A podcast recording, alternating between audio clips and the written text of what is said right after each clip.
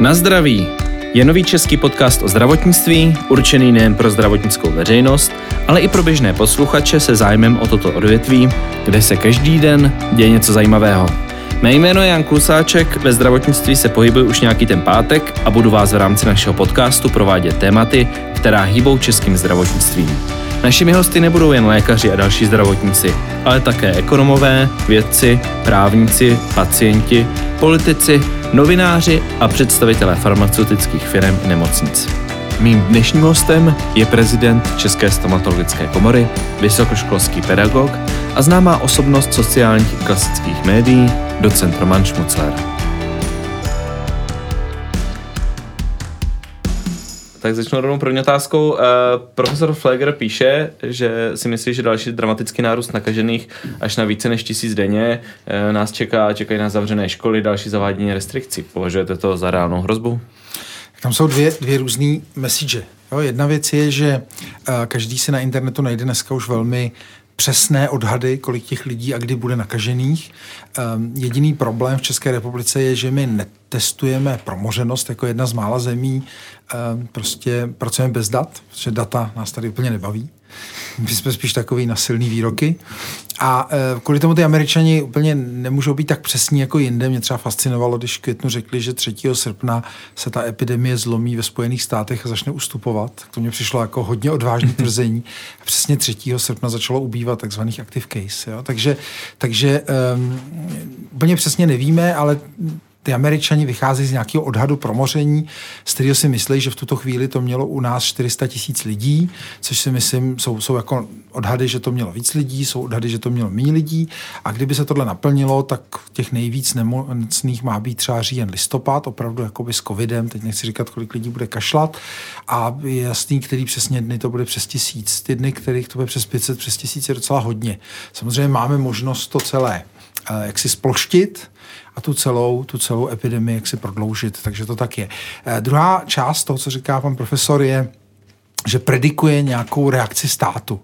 A to já nevím, eh, jestli se úplně takhle dá, to je rizí politika. Tam je na tom odhadu i vidět, že při těch tisíci nakažených by to mělo oscilovat mezi třemi až šesti mrtvými denně. Eh, většina těch lidí by asi plus minus autobus v dohledné dobře umřela, to zná ten den nějakých 300 lidí umře a řekněme čtyři umřou na covid nebo s covidem, někdo na covid, někdo s covidem, takže je otázka, jestli eh, bude chtít vlastně kvůli tomu dělat vláda nějaká dramatická opatření. Evropská unie jasně řekla, že ta, eh, jak si ty uzávěry jsou nesmysl, že se to dělat nemá, čili tu diskuzi, co my vedeme v České republice, to je nevědecká, ale samozřejmě je možný, že, že něco takového uděláme, vidíme to v Maďarsku. A druhá věc je, že je otázka, jestli se bude pokračovat v těch karanténách, jak je máme, čili nemusí být nějaký celonárodní lockdown. Stačí, když se zavře 90% škol, že v každé škole se najde jedno dítě, eh, které eh, bude pozitivní na COVID. Notabene ty testy jsou často i falešně pozitivní, takže to nebude problém. To je statisticky vzato z 300 dětí, určitě je to najdete. To můžu jenom potvrdit, u nás ve škole se našly čtyři případy, ještě ta škola ani nezačala, takže uh, to se těšíme, co nás čeká v nejbližších dnech. Bude respirační infekce, ten covid se nešíří tak rychle, asi z důvodu imunitních, už tomu dneska rozumíme jako třeba běžná respirační infekce a zažili jsme ji každý rok, kolik tak asi lidí má respirační infekci a když si řekneme, že pracoviště, kde jeden má rýmu, bude zavřeno, tak je to vlastně lockdown celé České hmm. republiky. Ale je, je, fakt, že jenom 400 milionů nezaměstnaných v západním světě asi je snaha to dostat na 600 nebo na 700 milionů. Takže uvidíme vyvolat nějaké sociální bouře. Eh, je to do jisté míry spíš, spíš sociální experiment s medicínou, to nemá nic společného. V rozhovoru pro novinky eh, na konci března tohoto roku jste řekl, že je to opravdu eh, jen těžší chřipka, která má násobně vyšší smrtnost, ale není to nic, co bychom eh, nemohli dát. Změnil jste za uplynulou půl roku nějak názor? Tak to já jsem rád, že takhle brzo jsem to jako pochopil. Jo? čili, čili to souvisí s tím, že ve vědecké radě už v únoru, než to celý začalo, tak třeba pan rektor Zima říkal, jak to má být s testováním, jak to má být se vším možným. A to, co on říkal, tak třeba americká CDC před 14 dny zavedla. Takže je vidět, že tu máme chytré lidi, kteří kdyby to řídili, tak by, tak by hmm. asi žádné problémy nebyly. Ehm, já jsem si myslel, že ta smrtnost je násobná v tom březnu, ale pochopil jsem už, že, to, že ten přenos je jako u běžných chřipky, takže se doktoři dokážou chránit a česká stomatologie jako jedna z mála nezavřela. Až na nějaké výjimky. Takže Takže to bylo tehdy. Dneska to slovo násobný bych byl opatrný, protože metastudie z toho jara říkají, že ta case mortality, to znamená lidi, kteří byli nemocní, kolik jich z nich umřelo, to je 6 promile zhruba, a teď vlastně Rakušáci, takový řekněme jaro a kus léta, ta case mortality byla 2,3 promile a zdá se, že se to blíží k tomu jednomu promile, což je taková ta úplně obyčejná jako, jako chřipka ten rok, ale jestli to bude já nevím, víc stejně jako, jako průměrná chřipka, to ukáže historie. A určitě to nebude nic jako španělská chřipka, asi to nebude nic jako hongkongská chřipka, čili, hmm. Eh, čili naštěstí je to, je to samo o sobě lepší. Dneska máme i ty data, víme, že že zdaleka u všech Američanů se nezjišťovalo, jestli měli zároveň chřipku, když umřeli, ale víme, že z těch 161 tisíc, těch 68 tisíc mělo chřipku, čili 68 tisíc ze 161 tisíc mrtvých v Americe eh, byli lidé, kteří měli zároveň chřipku, nebo možná hlavně chřipku. Víme, že z těch 161 tisíc eh, mrtvých Američanů je pět tisíc, kteří byli zavražděni, spáchali sebevraždu nebo zemřeli při autonehodě a jenom 9 tisíc lidí uh, zemřelo na covid a neměli žádné jiné závažné onemocnění. Čili uh, je to někde v té Americe Eh, ten, ten vir zabil nepochybně asi řekněme těch 9 tisíc lidí a u dalších lidí se na tom významně podílel, nepochybně u těch, kteří třeba měli onkologické onemocnění, tak by umřeli a ten život jim to určitě ukrátilo o dny, týdny, měsíce, možná jednotky let, tak jako je to vždycky, když přijde těžká chřipková epidemie. Jestli ten pan Floyd, který je v kategorii Eh, který je vedený jako oběť eh, covidu a přitom ho jako uškrtil ten policista, nebo se říká, že hmm. uškrtil ten policista, vypadalo to tak na těch záběrech, tak, tak to pak samozřejmě je nafouklý, že ten, řekl, bych, řekl bych, že zrovna na smrti toho pana Floyda ten, ten covid velký, hmm. velký zásluhy neměl.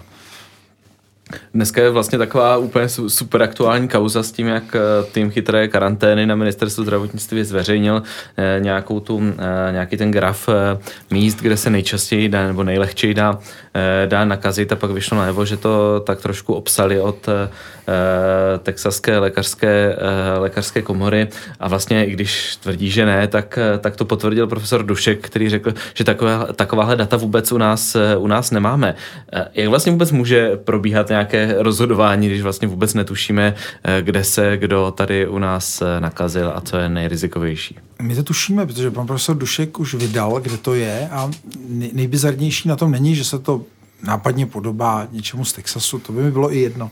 Ale eh, nejzajímavější je, že pan profesor Dušek už říkal, že 50% lidí podobně jako ve světě se nakazilo doma a tam je, myslím, na prvním místě bar.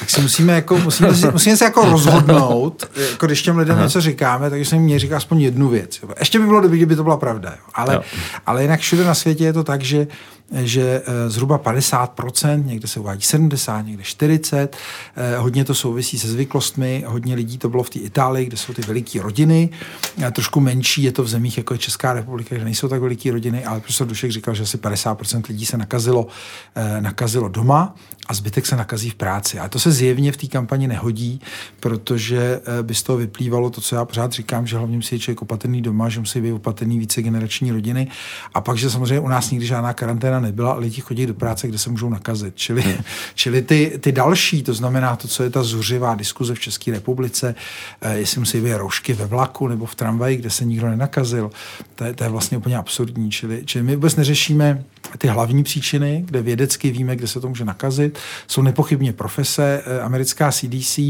ta texaská zpráva je taková povrchní, jo? ale američani mají velmi podrobnou zprávu za celý Spojený státy. Až příště budeme něco opisovat a říkat, že jsme to napsali, tak, tak bych někomu i poradil, že to najde na těch stránkách. A tam jsou psané i jednotlivé profese, takže je takový zajímavý, řekl byste, která nejčastější profese se nakazí v, v té práci? To nevím. Teda, to v Spojených státech je to řidič to... autobusu nebo veřejné dopravy, ale nejzábavnější je druhý místo. To je, to je kuchař pici. A je to, je to daný těma bistrama, že když byly, když byly hodně ty lockdowny, tak vlastně se zavřely běžní restaurace mm-hmm. a všichni ty lidi se nahnali do pizzerií k takovým těm vokínkům a tam všichni jako chrchlali na ty, co dělali tu pizzu a, a tam je nějaká optimální teplota. Takže když si člověk přečte vědu, já vím, že, já vím, že otravuju s něčím, co nikoho nezajímá jo, v té medicíně v Čechách, ale kdyby jako někdo se tím jako chtěl zabývat, tak je to hrozně jednoduchý, to zná dát, dát pozor jako doma, tam, kde mají někoho, někoho když byl minister zdravotnictví, tam, kde mají někoho hodně nemocného, tak, tak mu dát respirátor, když zrovna třeba přijde návštěva nějaký dítě, který doví, kde mohlo být, může přenášet věci. A v té práci ty lidi, co jsou v těžké expozici a už ze světa víme, co to je za pracoviště, třeba asi na čtvrtém místě jsou ty open office, takový ty velké hmm. kanceláře. Čili, čili úplně krásně se to dá jako vyřešit a ten, ten eh, koronavirus není z vědeckého hlediska problém, že ta věda udělala neuvěřitelnou věc. A eh, my ale bohužel hodně pořád stavíme na těch eh, jako vyfantazírovaných, vyfabulovaných datech z Číny. Tedy hmm. jako, nevím, jestli to byl úmysl nebo, nebo hloupost a nikdo nikdy nekontroloval a pořád se opakují věci o, o tom, jak, jak vlastně ty, ty zdraví přenašeči jako nakažejí strašně lidí a tak dále a tak dále a že musí je 14 denní karanténa, i když se ví, že, že ta hlavní infekce končí nějaký sedmý den, mm. maximálně devátý po nějakém objevení příznaků a tak dále a tak dále. Čili, čili jenom, jenom pojďme jako se vrátit zpátky k medicíně. Uh tak se pojďme vrátit zpátky k medicíně. Tedy jste vlastně v tom březnu říkal, že málo testujeme. Dneska eh, jsem četl, eh, v současné době vlastně říkáte, že testování bezpříznakových pacientů eh, je zbytečné. V čem je, v čem je ten rozdíl? Jak bychom teda měli testovat? Tehdy to bylo tak, že my jsme měli nějakou snahu to, to potlačit. Jo? Dokonce mysleli jsme si, že ta nemoc je násobně nebezpečnější, to znamená, já jsem mluvil o tom, že teď Rakušani, který mají asi nejbližší data nám, říkají 2,3 promile. Mm-hmm. Tedy se mluvilo o smrtnosti case mortality 5%. To je, to je dramatický rozdíl. Jo. A takže samozřejmě je úplně něco jiného, když stíháme nemoc, která zabije každého 20. A jak nám tehdy říkali Číňani, strašně moc mladých lidí překvapivě na jednotkách intenzivní hmm. péče a v nemocnicích. A dneska vidíme, že to není pravda. Tak, tak to samozřejmě byl, byl úplně jiný případ, než ten, co máme, kdy víme, kdo jsou rizikové skupiny a můžeme je chránit. To je jedna rovina. Druhá rovina je, že mezi tím se to dramaticky rozšířilo. To znamená, že když už se dělali ty první studie promoženosti, které přišly potom v České republice a hlavně ze světa, tak se zjistilo, že 85% lidí eh, i tam, kde se hodně snažili, vlastně neodhalili. To znamená, že třeba ve Wuhanu, kde poměrně plošně testovali, tak zjistili, že zhruba 85% lidí jim uniklo. Eh, ve Spojených státech slavná Santa Clara studie 85% uniklo. CDC eh, opakovaně říká, že velmi optimistický předpoklad je, že zachytí asi 10% infikovaných, čili my víme, že 9 nezachytí na jednoho zachyceného, čili jestli my zvýšíme účinnost testování, já nevím, z 18 tisíc na 22 tisíc, tak to znamená, že je větší díra ve státním rozpočtu za testování, ale ale uh, těch lidí je mnohem víc. Čili že bych vycházel z toho, co říká CDC, mm. my v Čechách bohužel ta data nemáme, tak kdybych řekl optimisticky, že chytíme každého desátého, takže když se třeba říká, dneska je 500 nakažených, tak je jich nepochybně 5000. Jo, a my nevíme, kde je těch 4500, tak je otázka, jestli, jestli zvětšování kapacity to řeší. Museli bychom lidi testovat plošně a pak eh, bychom museli mít kapacitu v milionech eh, během týdne. Hmm. Jo, protože ten test ve chvíli, kdy je vyhodnocen za, za, za ty dva dny, tak už vlastně neplatí. Štěstí máme teďka nový, nový testovací možnosti relativně laciný, takže kdo bude chtít si zajistit bezpečnost, tak ten test stojí 5 dolarů, do 15 minut víme výsledek, bude brzo uvolněn v České republice a v Spojených státech už je, takže takže tak, kdo, kdo se chce jako efektivně chránit, takže nemusíme, jak Česká republika teďka přišla s nápadem, že v Moravskoslezském kraji, kde mi všichni říkali, já jsem tam vyjel podívat, že to docela dobře fungovalo, mm. ne, že ne. Takže se budou dělat nějaký státní laboratoře, že to po nějaký peníze, vytvoříme státní covidové laboratoře doufám třeba 2023 nebo tak. tak, tak, tak už tak to ne, než si to vysoutěžíš, jo, všechno. Už, no, ale... už, to není, už to není potřeba, už, už, už existuje test, který stojí asi 100 korun a je poměrně vysoce spolehlivý, hmm. 97%. A kdybyste se stal ministrem zdravotnictví zítra? Dobře, je to neúplně reálná, eh, ne, reálná situace, ale kdyby se to stalo, co byly první tři věci, co byste udělal tady v oblasti covidu? Tak já si myslím, že, že v tuhle chvíli nezbývá nic jiného, to říkal i ten pan profesor Flegger, že, že říkal, že vlastně nám nezbývá, než se promořit. Nějaká teoretická naděje, že, že, že bude vakcína do roka, že to ty lidi vydržej, že se nenakazej a že se budou chtít nechat dát očkovat. Což je jako hodně podmínek. Jo? Ale může se to stát, to já nevyluču.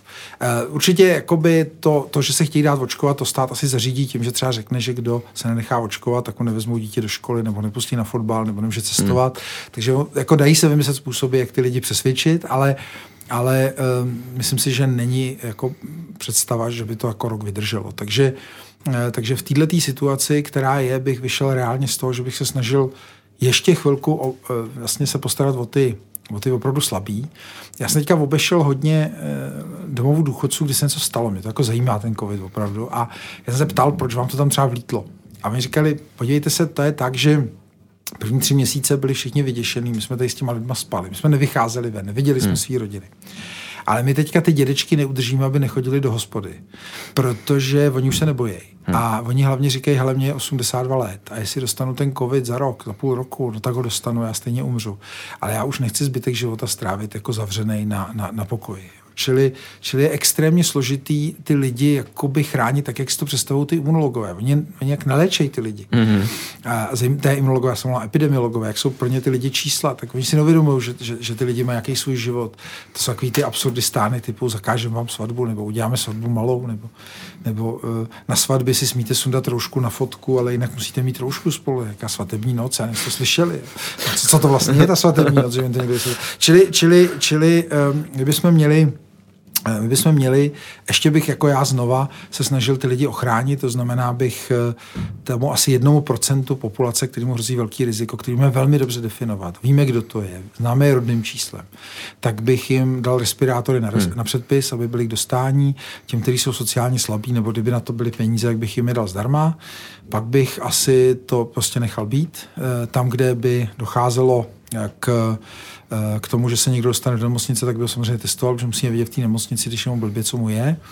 A když by eh, sledoval bych promořenost, abych věděl, kdy je konec, takže budeme velmi přesně vědět, kdy bude konec, že to už umíme spočítat a snažil bych se, když bych viděl, že v nějakém okrese nebo kraji se mi to blíží k tomu, že bych mohl mít třeba za týden, za 14 dní problémy s kapacitou zdravotního systému, tak pak bych třeba jako opravdu nasadil roušky nebo zavřel hmm. něco, eh, jak já říkám od samého začátku, řídit takovou epidemii, jako řídit auto, to zná, na jednu stranu se nesmíte bát přibrzdit, na druhou stranu se ale taky nesmíte bát jako vyrazit, jo? A je to prostě jednoduchý, poměrně bych řekl, manažerský úkol, který se dá asi splnit. Ale mě se zdravotnictví, já mám rád, v tuhle chvíli spíš se jako fokusuje na prosazení nějakých zdravotnických zákazů, tohle přechá, eh, zákonů, se hmm. omlouvám, tohle přenechává hygienické služby a to se mi zdá velmi moudré. Čili konečně po tom, co se tam předváděli všelijaký lidi, tak, tak to řídí hlavní hygienička, která je velmi rozumná dáma, velmi vzdělaná, má praxi v oboru. Po půl roce jsme jí to předali a eh, já myslím, že ona to nějak zvládne. A minister hmm. zdravotnictví má jiný úkoly. Ten by neměl do toho hlavně mluvit odborníkům. Uh, OK. Um, zejména, když to, když to není úplně uh, epidemiolog, že? Já myslím, že epidemiolog, my to slovo epidemiolog je takový jako nějakým způsobem jako sprofanovaný. Jako my máme hygienickou službu a ta by měla řešit tuhle věc. Ona je taková poloarmádně organizovaná. A to, to není jako každý, kdo učí na fakultě, není epidemiolog, co by to měl řídit. Jo? Čili, hmm. čili abych to nechal hygienické službě, tak jako kdyby na nás někdo zautočil, tak já bych to nechal armádě České republiky a když někdo něco ukradne, tak to nechám policii České republice. Ne, nevymýšlím domobranu. Hmm. Jo? když tady vám někdo vykrade to, tak určitě budete chtít, aby přišli policajti, tohle studio, a ne, aby uh, si zvolil policejní ředitel odborníka na, na vykrádání sklepů. a ten pořádal každých 10 minut tiskovou konferenci. Ale čím to je, že vlastně eh, přesto, když se podíváme různě po Evropě, tak u nás stále, teda po tom posledním eh, veletoči, vlastně ty opatření jsou jako téměř bych řekl nejmírnější, že jo? Prostě eh, v Rakousku se nosí uvnitř, v Chorvatsku se nosí, tedy teore, se v Chorvatsku teoreticky nosí, já musím říct, že když jsem byl v Chorvatsku, tak v obchodě jsem viděl čtyři prodavačky z nich, že dvě to měly na uchu a dvě vůbec ne, nebo možná v kapse. V Německu musíte vyplňovat nějakou kartičku s osobními údaji, když se chcete najít v restauraci. Čím to je, že vlastně jako po celé, po celé Evropě vládne takové to jako přesvědčení, uh, musíme být přísní a musí, uh, musíme ta opatření prostě uh, dělat uh, úplně co nejkomplexnější já říkám, že to je velká doba, my, my o sobě jako Češi hodně pochybujeme a já myslím, že jsme z tohle vyšli jako hvězdný národ. Hmm. Jo? A že bychom jako u toho měli jako zůstat. To zná, my jsme jako původně byli jako, jako hodně vyděšený, nechci řešit, co, co řešil premiér a tak v březnu, v dubnu, to bych nechal historikům v tuhle chvíli, ale pak byl velký tlak militantních lidí na, na, na, na nějak uplatňování vědy, což jsem třeba typicky já.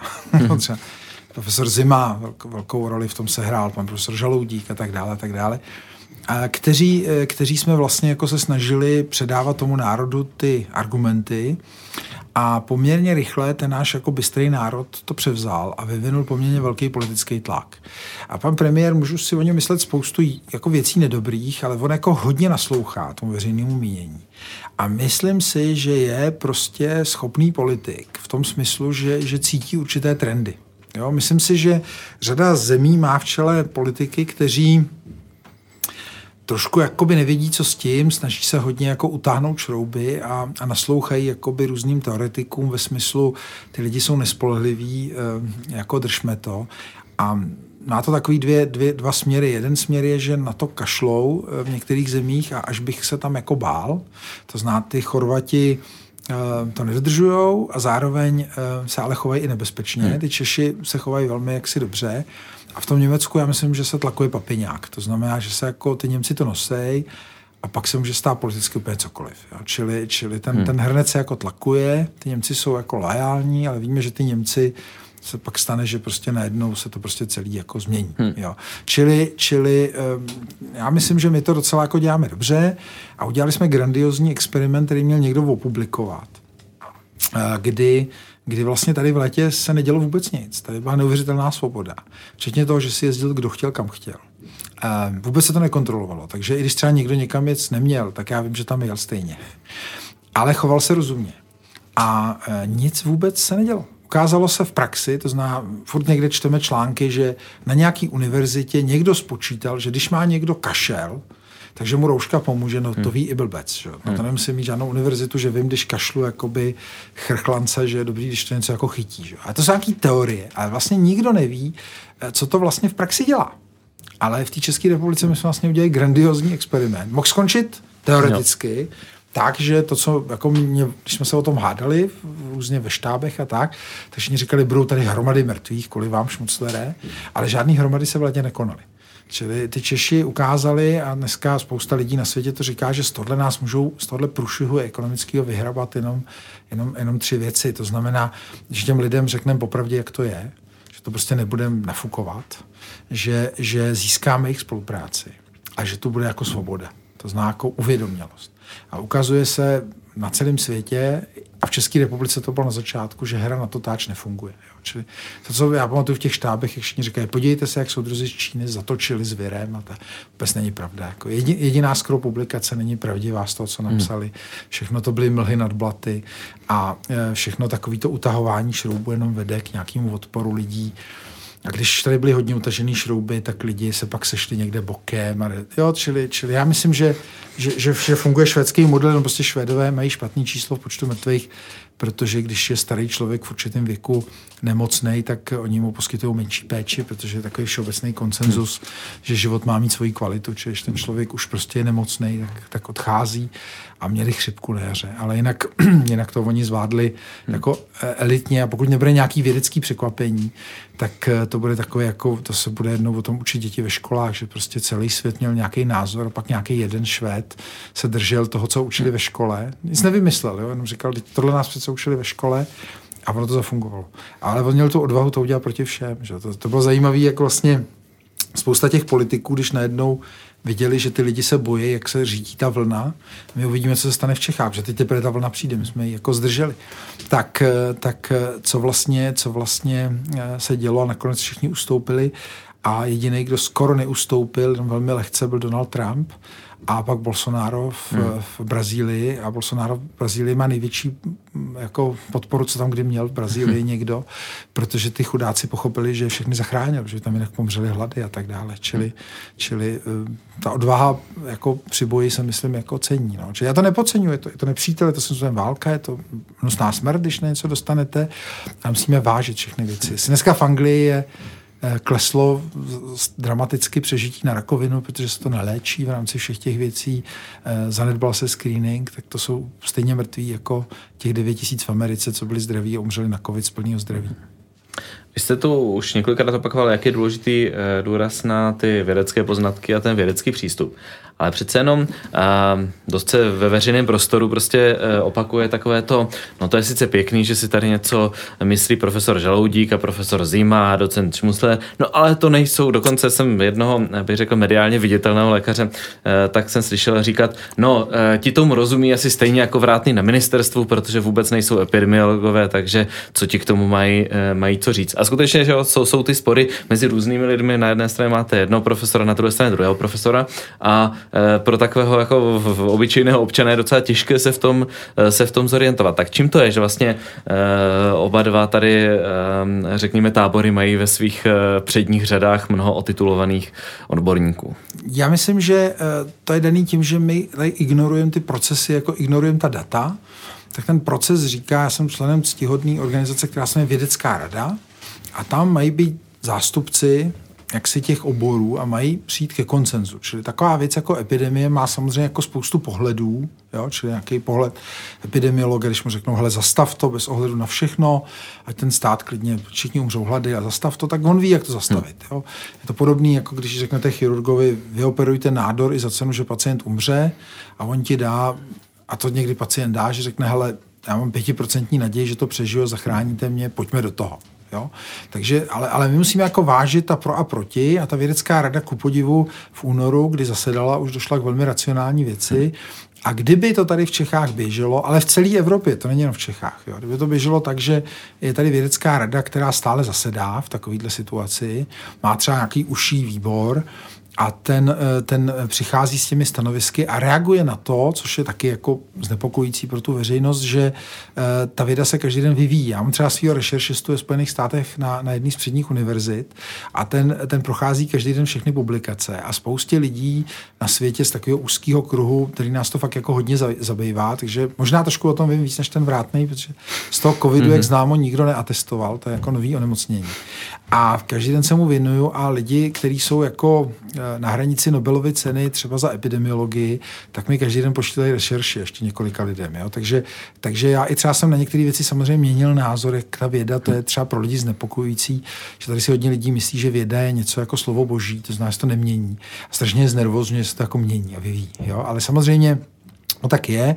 My klinici jsme zvyklí věci zvládat, takže já třeba chápu, že někdo, kdo je hodně teoretik, tak třeba mě a já nevím, pana profesora Žaloudíka sráží, protože my jsme prostě zvyklí, že lidi od nás očekávají, že my se správně rozhodneme a řešíme to. Jo? Že spousta teoretiků velmi správně říká nevím, nebezpečný, pojďme radši se bát, může stát cokoliv a je to velmi legitimní, protože oni potřebují být velmi přesní, až to za dva roky napíšou. Ale my musíme řešit věci teď a tady i, i za cenu určitý jakoby chyby a myslím si, že jsme tím žádnou velkou neudělali. Ale úplně jako to, co nejvíc lidi jako znepokojuje, je, že to je samozřejmě mediální show a jako člověk z talk show různě to, to, to nevidím nějak jako osobně, čili já ty lidi znám a ty takzvaný lidi, co jdou proti nám, tak tak já znám asi dva lidi, abych řekl úplně přesně, bych je mohl jmenovat, který si myslí úplně něco jiného, než, než říkají ale hrajou nějakou politickou hmm. kariéru a říkají mi, hele Romane, tak jdeme třeba spolu do televize a oni řeknou, já vím, že máš pravdu, ale já to musím říkat obráceně, protože, protože to mám jako takový zadání. Tak pak je, a pak je, takže to je jedna nějaká věc, kterou ani nevyčítám. A myslím, jeden taky člověk, který při té příležitosti jako nějak udělal kariéru tím, že taky si úplně nejsme jistý, to, co, to, že, že, si myslí to, co říká. Ale jinak, když se sejde ta vědecká rada, tak já tam prakticky nevidím rozdíl. Já jsem si udělal, já jsem v červnu udělal pořád, když jsem měl ministra a řekl bych skoro všechny klíčové hráče v té hře. A tam, tam nebyl jediný, kdo by se jako zásadně lišil. Když jsme se bavili jako věci v Purkyňově společnosti, tak ty rozdíly jsou hrozně malý. Samozřejmě každý ve svém oboru má nějakou nejasnost. Já třeba nerozumím, někdo mi řekne, jak se můžu vyjadřovat tomu, když, jsou, když nejsem virolog a já ty viry, tam ta teorie, všechno kolem toho, tam je samozřejmě spousta věcí, které jsou v tuhle chvíli třeba nejasné. A já samozřejmě nevyjadřuju k virologii, ale když jsme se bavili k tomu, jak to má jít v červnu, co se má dít na podzim, tak tam nebyl jediný jako nekoncenzus. Hmm. Jo, tam nebyla jediná otázka. Ale, ale, ale většinou, většinou je to o těch rozhovorech a titulkách, čili já, já třeba velmi často některými kolegy vidím rozhovor, teď tu titulek, říkám, Ježíš, co to říkáš za kravinu, tak si ten rozhovor přečtu a on tam žádnou kravinu hmm. neříká, on ten titulek je takový, aby byl štěpný. aby bylo, aby bylo okay. prostě jako jasný, že já nevím, dneska máme Švuclera, ten řekne něco, se to tak jako přestřelí, pak, pak ho někoho druhýho, ten, ten v zásadě řekne to, co já, malinko je třeba opatrnější v nějaký formulaci a napíše úplně obrácený titulek a ještě, ještě většinou ty lidi na rozdíl třeba ode mě si to neautorizují, takže třeba ne vždycky asi úplně přesně, co je tam napsaný, takhle přesně to řekli a tak. Tak to můžu slibit, že my taky uděláme nějaký pěkný štěpný, štěpný aby to, to, to, to je potřeba, já, já, já, se, já se netráfím ani s různými médií, který třeba někdo, že já se snažím mluvit s každým, protože každý, aby měl co největší jako šíři na svém Facebooku, sdílím co nejvíc informací o té věci. Není to tak, že bych byl selektivní a to mám vždycky speciálně, spousta lidí se třeba bojí parlamentních listů a tak já jim vždycky odpovím a oni velmi seriózně všechno autorizují. Hmm. A vždycky říkají, to zase bude hustý titulek, to se připravte, aby to lidi sdíleli. A ten je opravdu hustý. ale, ale, já vždycky doufám, že ty lidi si přečtou nejenom ten titulek. No. Tak já moc děkuji, že jste se na nás udělal čas. Rád. A to je z dnešního podcastu už vše. Příště se můžete těšit na Ondřeje Dostála, vysokoškolského učitele, právníka, experta na zdravotnické právo, který nedávno u soudu úspěšně napadl opatření ministerstva zdravotnictví proti covidu. Děkuji za pozornost a na zdraví.